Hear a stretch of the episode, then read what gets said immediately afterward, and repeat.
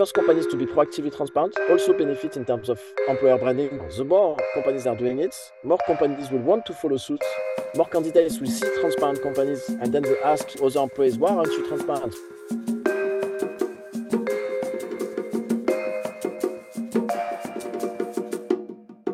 You're listening to This Much I Know, the Seedcamp podcast.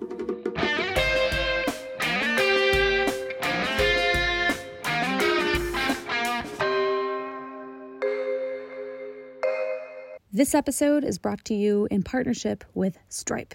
Stripe is a financial infrastructure platform for businesses. Millions of companies from the world's largest enterprises to the most ambitious startups use Stripe to accept payments, grow their revenue, and accelerate new business opportunities. Headquartered in San Francisco and Dublin, the company aims to increase the GDP of the internet. Welcome, everyone. Today, we're going to start covering a topic that many of you are struggling with at the moment how to hire, how to retain, but also how to compensate. It's a tricky subject. And to talk about that subject, think of nobody better than the founder of Figures, a Seedcamp company, Virgile. Welcome. How are hey, you? Carlos. Thanks for having me. I'm pretty good. I want to hear your story. Where it is that you started? What was your first job? And at some point, you must have thought, I need to start this company, Figures. Tell us about that moment. With pleasure. So I have a, a, bit of a weird background in the sense that I have a computer science degree to start with, and then I did a master's degree in human resources, right? So very weird, kind of unique mix. And I started my career, in fact, in compensation, right? It's compensation, if you think about it, is a good alignment between like the side of things and the HR side of things. But then I progressed into more generalist HR roles. And overall, I did 11 years in HR organization that kept on being smaller and smaller. So uh, six years in an organization of 30, 40K uh, employees, then three years at Criteo in a tech company, then two years in a post Series A startup as a VP of People Operations. And why did I want to create Figures? This is back then when I was VP of People Operations of a startup, I was like, I don't have any reliable market data when it comes to compensation. As the impact was huge on my day to day because anytime I was making out an offer to someone, I was like, hey, here's 60k for you as a senior data analyst. The person could say no i think the market is 70k well 60k is really below market. And i was like no i think it's 60 i've asked my friends around i think 60 and the person would be like no my cousin is earning 75k there. My other friend say he's earning 80k there. And i was stuck in endless negotiation loops. I had no options to try to gather data around by asking my hr peers trying to look up online. But you get what you put in right? If you get poor data in ultimately you get quite a crappy uh, salary grid, crappy compensation benchmark, and there's no trust in that, right?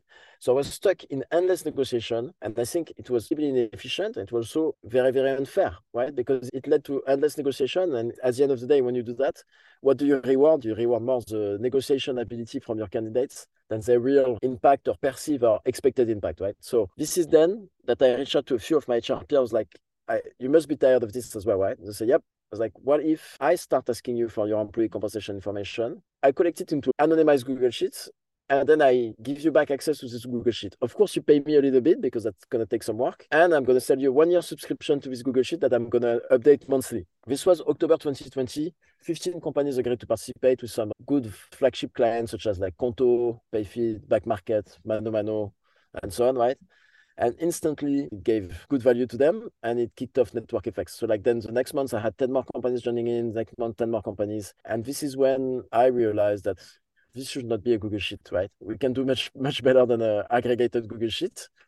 And this is why uh, bastien that became my co-founder joined as a cto and started creating the first version of figures in early 2021 which was basically data visualization on top of this compensation database it allowed our clients to be like hey how much is a senior product manager earning in Paris in a Series A startup. Yeah. And basically, this was the core principle, and I took on from there. But the basic principle was pretty simple. And everyone, every day, I keep hearing, yep, makes total sense. Why didn't anyone build this? Which yeah. is a real question to this day. So, anybody who's a data geek will probably be listening to this conversation and think, well, how do you manage to capture outliers, right? Because at the end of the day, garbage in, garbage out, you need to have a very reliable set of inbound data to have a good footprint and there's tons of surveys out there. It doesn't always capture the extreme ends of both of the ends of the spectrum. So, how do you guarantee, how do you have a good sense for the quality of the data? It's a very good question. So, we have to ask the client for it, right? We can get the clients toward helping us normalizing the data, right? So, we created a job referential, created a levels referential, and we're like, okay, tell us for each of your employee what role do they have based on our referential. So they do the work of mapping their roles to ours, their levels to ours, and then we validate the data. So meaning that no data gets into our product and our database without us validating that it makes sense, right? And this is getting more and more automated, right? Especially because it's easy to, to spot those outliers. But the core principle is they map the data, we validate. And this is something that I think we'll keep on doing. I know AI, especially even last week's uh, ChatGPT uh, stuff is getting very popular. But for now, I don't believe into fully automated AI driven kind of data normalization because HR data can tend to be quite poor at times or kind of misleading. So I still believe in the value of having the clients normalizing the data with us. Okay. All right. So there's an element of a human in the loop still for quality yep assurance. What sectors do you feel you have better confidence in, and which ones do you feel still have much more progress to go? I think we're super relevant for pre-IPO tech companies. And when you think about it, the jobs are very, very standardized. So most of those companies have similar type of roles for developers, product manager, finance type of people, and so on. We have over a thousand companies now in our database, even more than that. So we have many of those pre-IPO tech companies that were super, super strong on those. And then where are we less strong on is any of the very specific industry like pharmaceutical industry, oil and gas and so on. We have too little data for now to be relevant. But we hope will be someday. But right now we're hyper focused into creating the best compensation benchmark for tech companies. Yeah, it makes sense. Look, it's always going to be the first mover industries, right? But I suspect that it'll trickle down because one of the things that we were talking about was this idea of the impact of pay transparency in companies. And so maybe yep love to hear what you think that impact is, whether it's long term or whether it will cause a knee jerk reaction. And then how do you think that will cascade across other sectors? Yeah, it's a super good question. So I think it's a longer term thing, but it's coming much faster than people anticipate for multiple reasons, right? First thing, from a legislative standpoint, what happened in the US, for those who's been following, like state of New York and California have made mandatory for companies to put salary ranges on job ads in those locations, right? And I think this legislation is going to spread out to the rest of the world, including EU and UK. Why? Because the whole purpose there is that asymmetry in information, the fact that candidates have no idea what they could expect in, in terms of salary, only benefits companies and only drive inequality fairness, including in the gender pay gap. And in fact, we released a study a month ago that showed that the more transparent companies are when it comes to pay, the more little and narrow the gender pay gap is. And in fact, when you look at companies that are fully transparent, it's a little portion of our client base, it's like 10%, fully transparent on individual salaries. The gender pay gap, when you look at the subset of companies, is, is nil, non-existent, right? So more transparency in pay cause a reduction of unfairness and inequality. So probably every country in the world will move towards that. But that might take a few years to get done. But what's happening in the US is that US employers that have subsidiaries in New York and California, they have to start being more transparent in terms of salary ranges and job ads for those states. They're like, if we do it for those two states, why not do it for the rest of the US? And then you have international companies like, if we do it for the US, why not start doing it everywhere in the world? So what we'll see happening is more and more companies being transparent, even in Europe.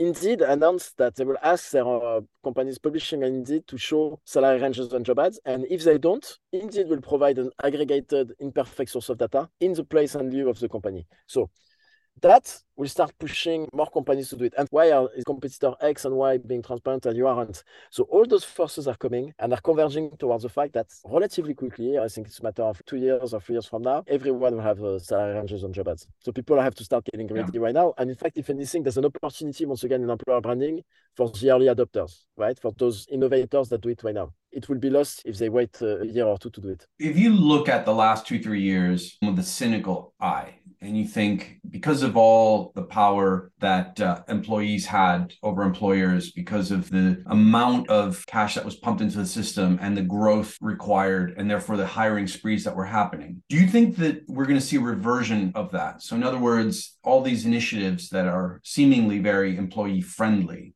to reduce this information asymmetry. Do you think that we're going to go now that there's some upcoming changes in the way that the economy is growing, particularly companies are becoming a little bit more cash conservative? Do you think there's going to be a reversion, a regression, so to speak, to a less transparent era because the employers are actively trying to conserve capital and will try to reduce these levels of transparency? I don't think so. Of course, there'll be maybe less push and less pressure to do it from a pure competitive standpoint. Mm. right? But I think this is here to stay. Some of those pressure from a legislative standpoint and even the market standpoint to be and more and more transparent, I think are there to stay. However, to your point, I think there's been a frenzy of employers to be like, what can I do to be more attractive towards top talent? I think the last two to three years, beside inflation in salaries, which was obvious, there's been a huge amount of companies like scrambling around saying, hey, what can we do from an employer's branding perspective to attract more talent? How can we open up remote work? How can we move to four days work week? How can we do this and that to be even more perceived and more attractive to candidates?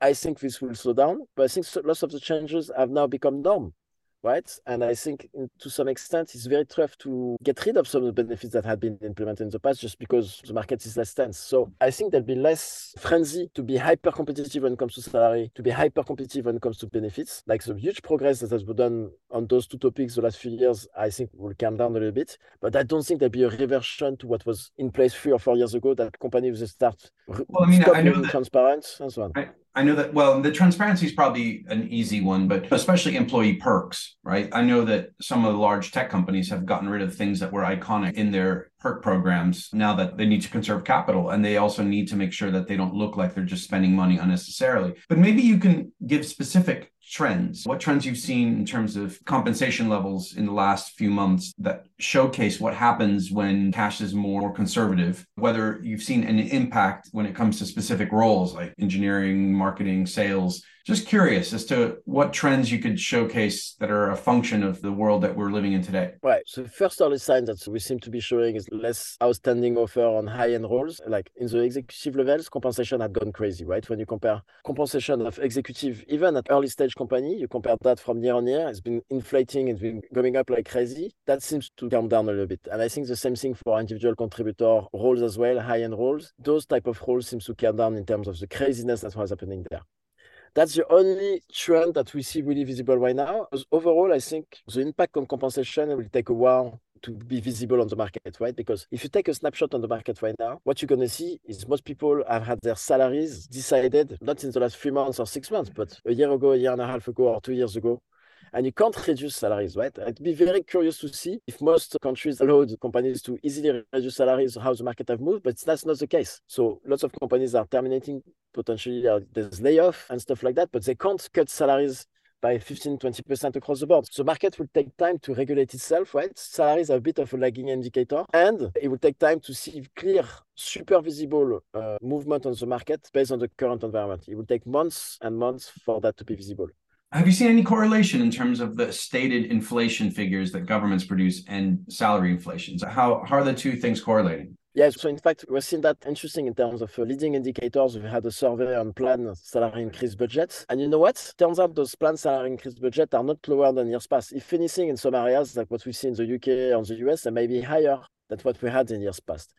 Why? Because of inflation, right? So once again, this is contradictory forces of one hiring freezes and layoff, putting downward pressure on, on the market and on compensation. But then there's inflation putting upward pressure on the market. So what we see when we look at planned salary increases budget for the end of the year or early next year, they are not different than last year. In fact, in some areas, they're even higher. And second, most people don't realize that even companies going through layoffs and hiring freezes, they're still increasing their employees. Most of them are, right? If they have the choice between only laying off 15% of their population but having no cash to increase their current employees and laying off 20% of their population and freeing up a bit of budget for retention purposes to increase and retain their current employees, they always go for option B. In fact, best practices when you go through layoff is option B. You always need to have a pool of money, an amount of money left to try to retain the remaining employees. And when we see the planned budget for next year, they're not lower than years past. So no, it's not as obvious as that, that this current market will lead to much, much lower salary increases, at least in our world, right? Pre-IPO tech companies that still have an objective to retain tech talent, because mm-hmm. despite the overall market, tech talent is still at a premium, especially in positions like product, for example. There's still a huge need for that talent.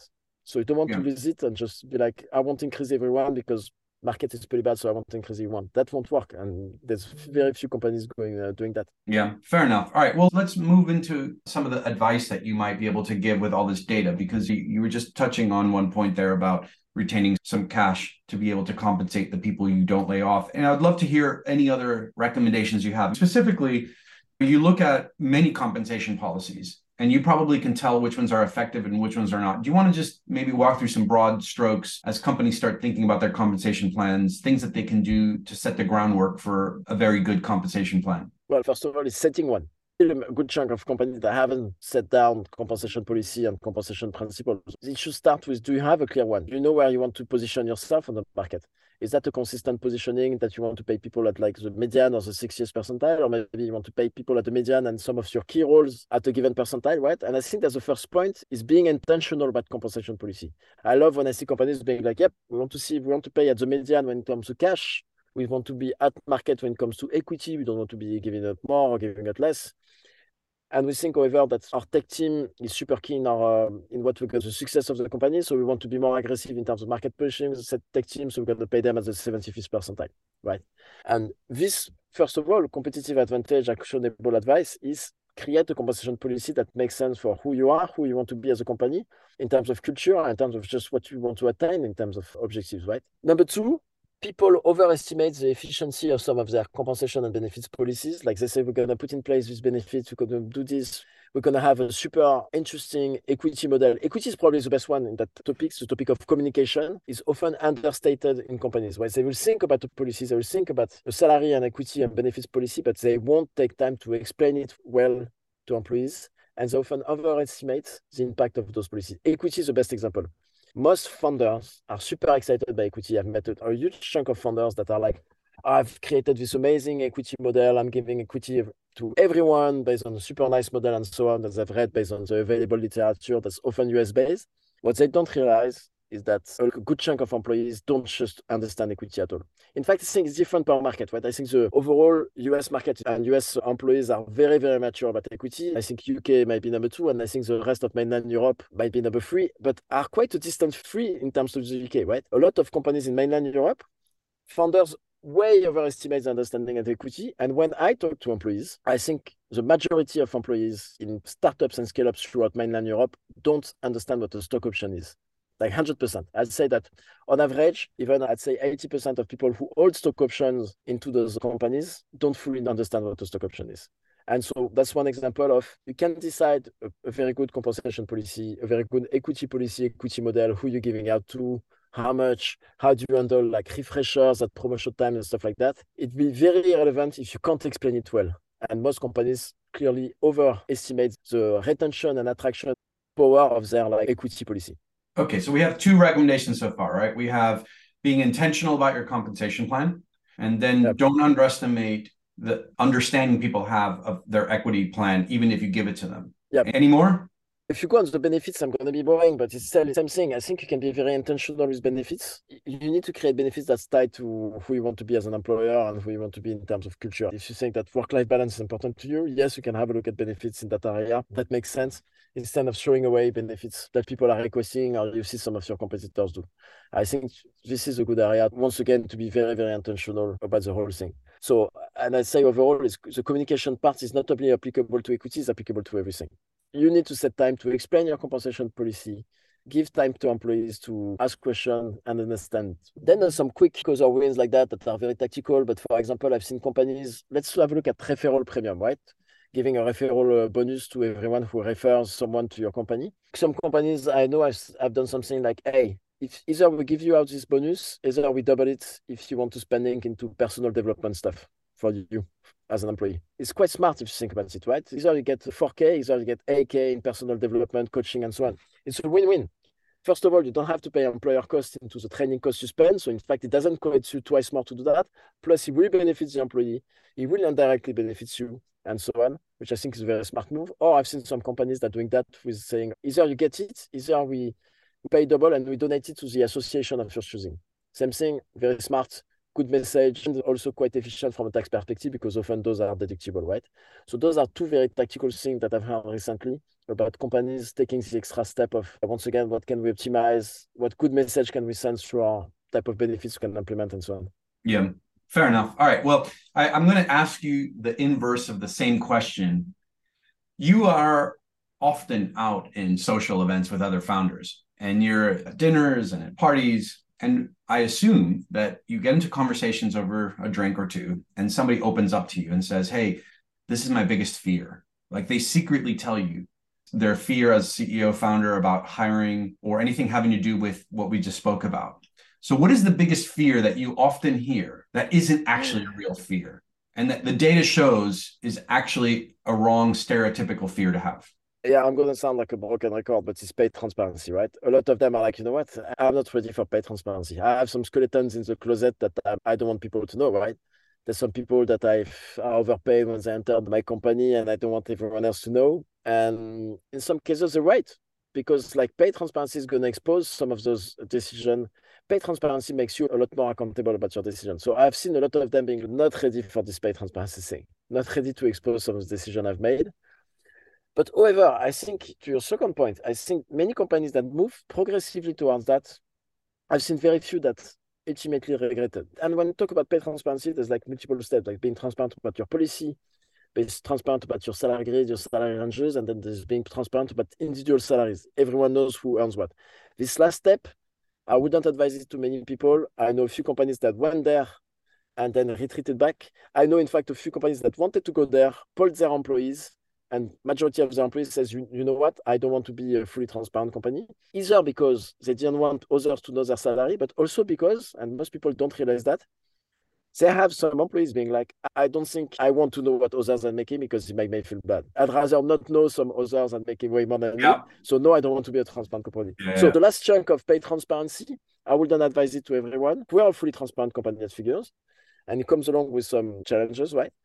But the first two steps everyone who's went through those, who tidied up their closet a little bit, trying to clean up some of their legacy decision, and then were transparent with employees, all of them expected a barrage of questions, people coming up with pitchforks. None of that happened. I have a good bunch of companies that went through this process, started being more transparent salary ranges, explained the why, sat down, took questions from employees, and turns out that uh, now we have like good data to show that it's very beneficial to you, the level of trust you create with your employees, and those downside of some of the tough conversation that it leads to are really negligible compared to the upside. So I think yeah. paid transparency is the number one thing they're scared of. However, most of them shouldn't be too scared of if they do it well. Yeah, fair enough. Well, I think there's one more skeleton in the closet when it comes to pay transparency. And I warned you I was going to ask you this question. So, one of the biggest challenges in a remote work and a, in a remote employee is do you pay global or do you pay local? And everyone struggles with it. Everyone has this fear and feeling. And I'm going to add a little bit more layers to this, and then you feel free to tackle them, and I can remind you of these layers. But you have an explosion of services like Boundless and Deel and Remote, and that further compounds things. What advice do you give to founders who are trying to figure out whether they should be one pay scale globally or to compensate relative to local purchasing power and local currencies?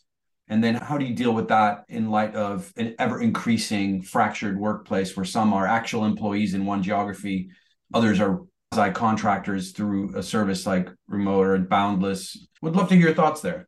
First of all, you're very right to mention that when it comes to pay transparency, because some of the companies I know were fully transparent on pay, moved away from it when they started being global, because when some of the French employees saw how much they were paying their uh, San Francisco-based counterparts, it made them sick to their stomach. And it's a bit of what I've seen to, at Criteo at the time. It was very tough to justify differences in pay and in fact differences in equity between an amazing French engineer and an engineer in San Francisco.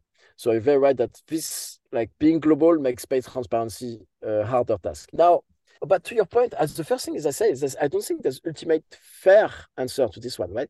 Most people think, and a lot of I guess US-based, San Francisco-based companies are like, oh, the only fair thing is like global pay. There's no other option than global pay and so on. I think it's very easy for them to say that and we're going to get back to that. But I think there's no ultimate truth in the fairness. Is fairness giving and paying the same thing regardless of location, or is fairness giving out the same purchasing power and spending income as per the role someone is having, right? You could be saying option A, you could be saying option B. I think you could make the case for both, right?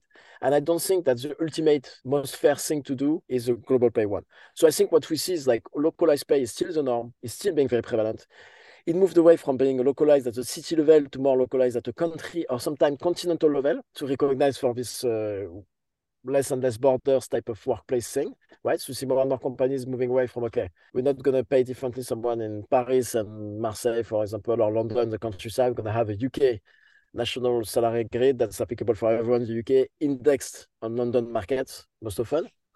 this is becoming more and more the norm. Sometimes doing a continental approach, which is we pay everyone in Europe London-based rates, everyone in Asia, Singapore, everyone in North America, SF and San Francisco rates and stuff like that. And this is becoming much more of the norm.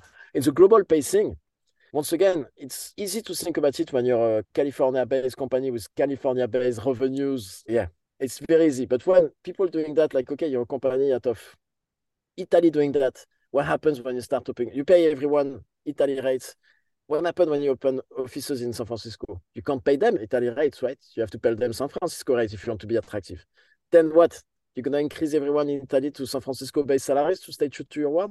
I think that's a lot trickier, right? So I think when you're being very, very pragmatic about the whole thing, it's such so easy for companies to do that where they're based into area where they have the highest salaries and highest revenue. But when you're not, global pay is most of the time unrealistic type of thing to implement. But how have this explosion of remote work services affected that? Because now you have hyper fragmentation of this. So it might not be that you have a continent like the Italian one and the California one. You might have like 500 different little countries and none of them equal to San Francisco, but they're not equal to each other either. What have you seen best practices there? So it's funny because we've seen people using the services, but still aligning comp on one location. So he says, okay, you can go wherever you want, but we're hiring we're hiring you based on Germany type of rates. You can go live whatever you want. We'll use Deel, we'll use remote or Oyster HR to hire you, but we're still paying you Germany rates, right? Yeah. One thing that so when you, you go through those services, sometimes you, you treat them as employees because they become indirect employees of Sure. Sometimes they're pure contractors. When they're pure contractors, the good thing about contractors and freelancers right now is that, and this is changing progressively, and most companies still being dealt with in two different ways between employees and freelancers and contractors, right? So they're sometimes a bit siloed, which enables you to pay a contractor it's much higher than what you pay your employees. But because they're different stages, because they're different managed differently because they're not in the same system. In fact, most of the time they're not in the HR management system. You don't have some of the same fairness and internal fairness and internal equality issue because oh it's just a contractor. It's just someone working for away as a contractor right? So that enables company to have less of a struggle to justify internal fairness when they're saying oh we just go that there's a contractor. He's based in lisbon. Oh yes he's being paid london salary but you know it's a weird case. He's being contractor out there and so on. So that helps company having some of those outlier cases managed as well yeah, I think the other area where it also gets confusing is how to compensate equity for these quasi employees. And uh, first of all, with equity, do you find that it works independent of local pay versus global pay? In other words, do you feel that there's a disconnect between if you were a developer, for example, globally, you would get the same equity range? Or do you feel that the local global thing applies equally to equity? Or are they more independent? It's a super good point. So I think that uh, on average, most people also try to localize equity practices, right? But especially for people who have branches in the US, like the this in terms of equity in California so damn different than they are in Europe, especially you mentioned Romania or Croatia, who is booming at the moment with like a, of, of people being employed there.